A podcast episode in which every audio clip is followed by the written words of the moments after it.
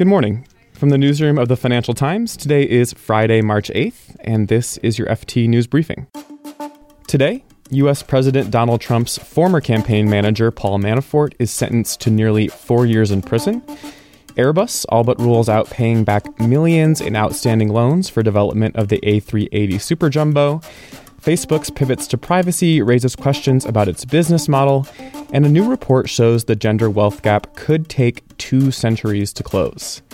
Then the F T's Richard Waters explains how the business software apps many of us use every day are helping tech stocks make a comeback. I'm Eric Krupke, and here's the news you need to start your day. Late on Thursday, U S President Donald Trump's former campaign manager, Paul Manafort, was sentenced to forty-seven months, or nearly four years, in prison. The sentence was far more lenient than prosecutors had recommended. He was convicted of tax and bank fraud last year after a three-week trial.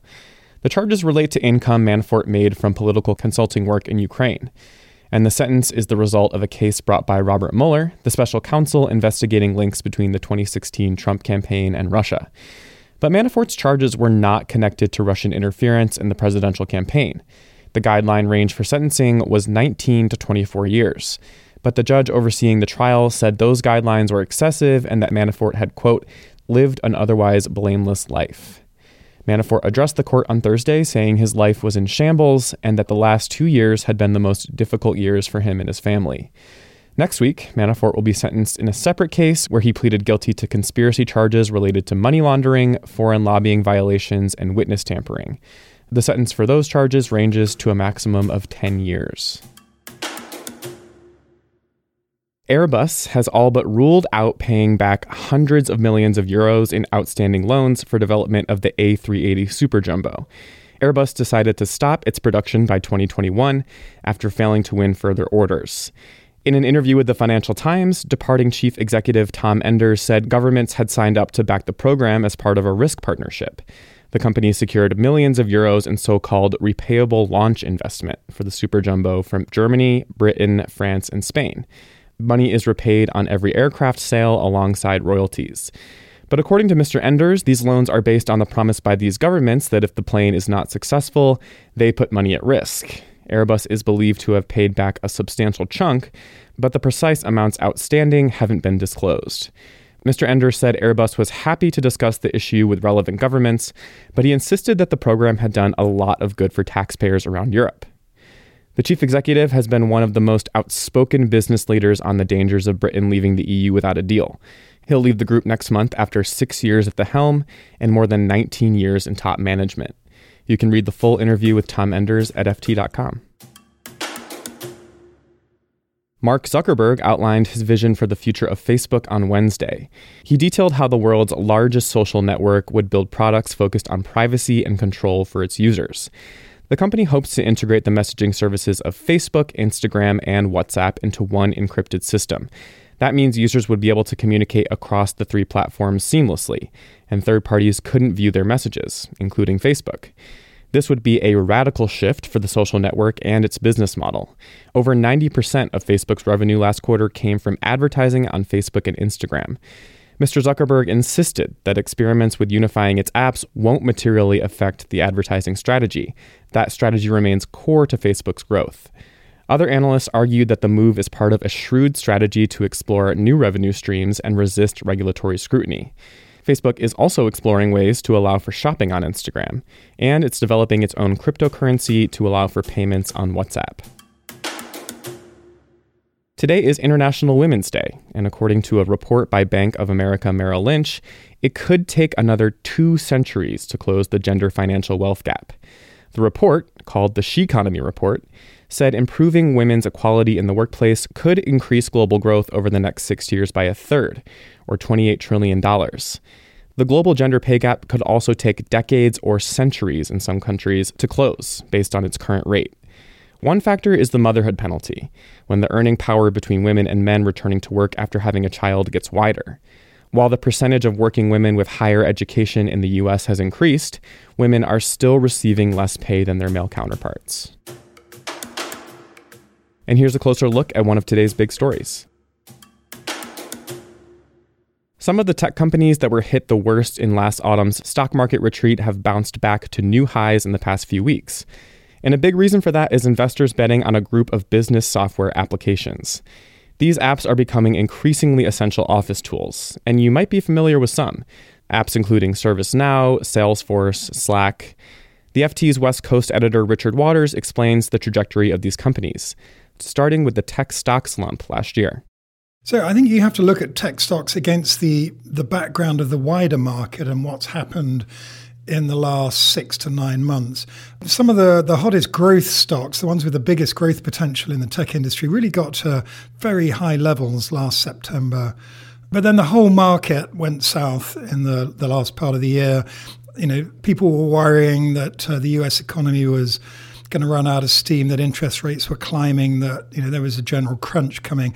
And at a time like that, it's always the high growth, riskier parts of the stock market that get hit the worst. But some of these stocks came down thirty, forty percent. I mean, they got hit really hard.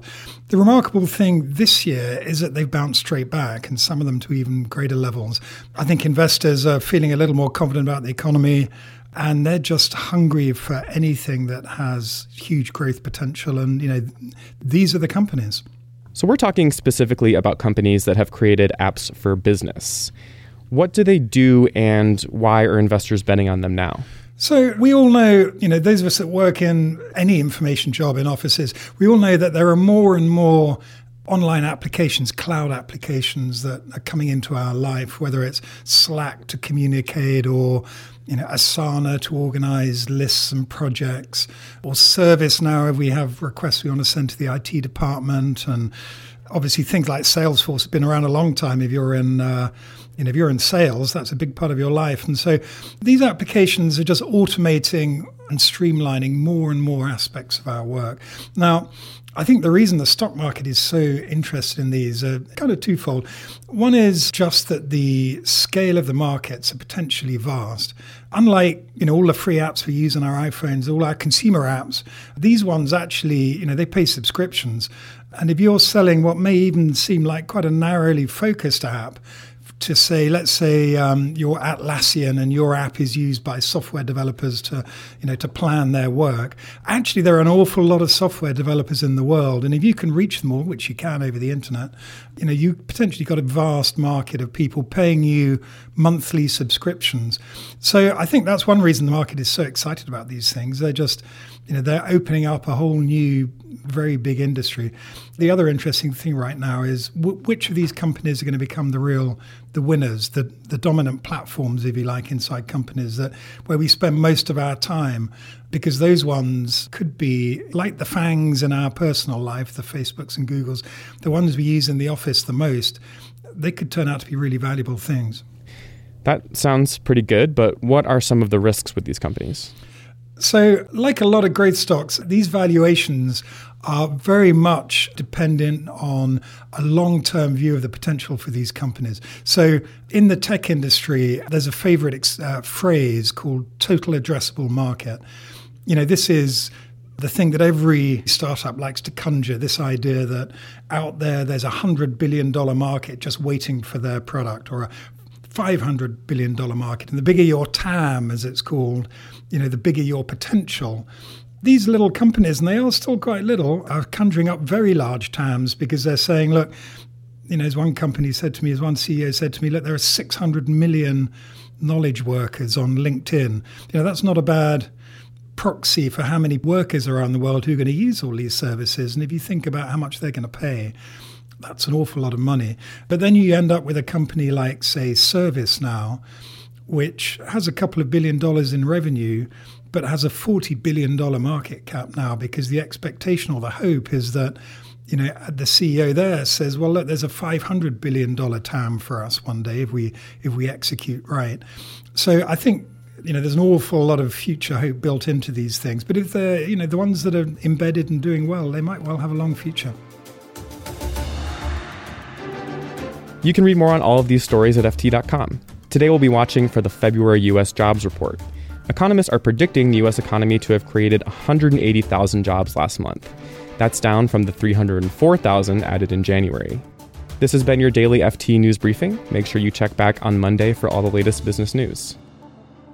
The F T News Briefing is produced by Fiona Simon, Amy Keene, and me, Eric Krupke. Our editor is Amelia Mahasik. Robert Shrimsley is editorial director for the Financial Times.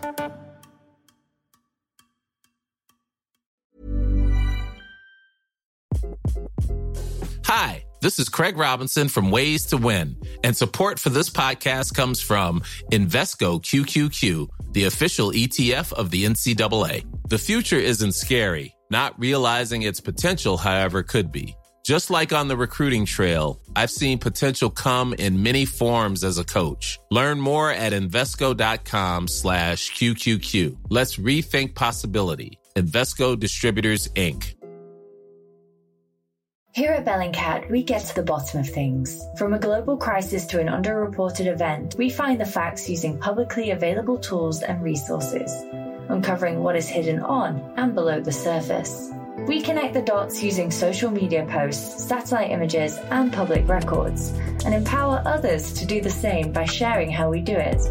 The ability to do so is only made possible by our readers, supporters, and community members. Care to join us? Learn how at bellingcat dot com.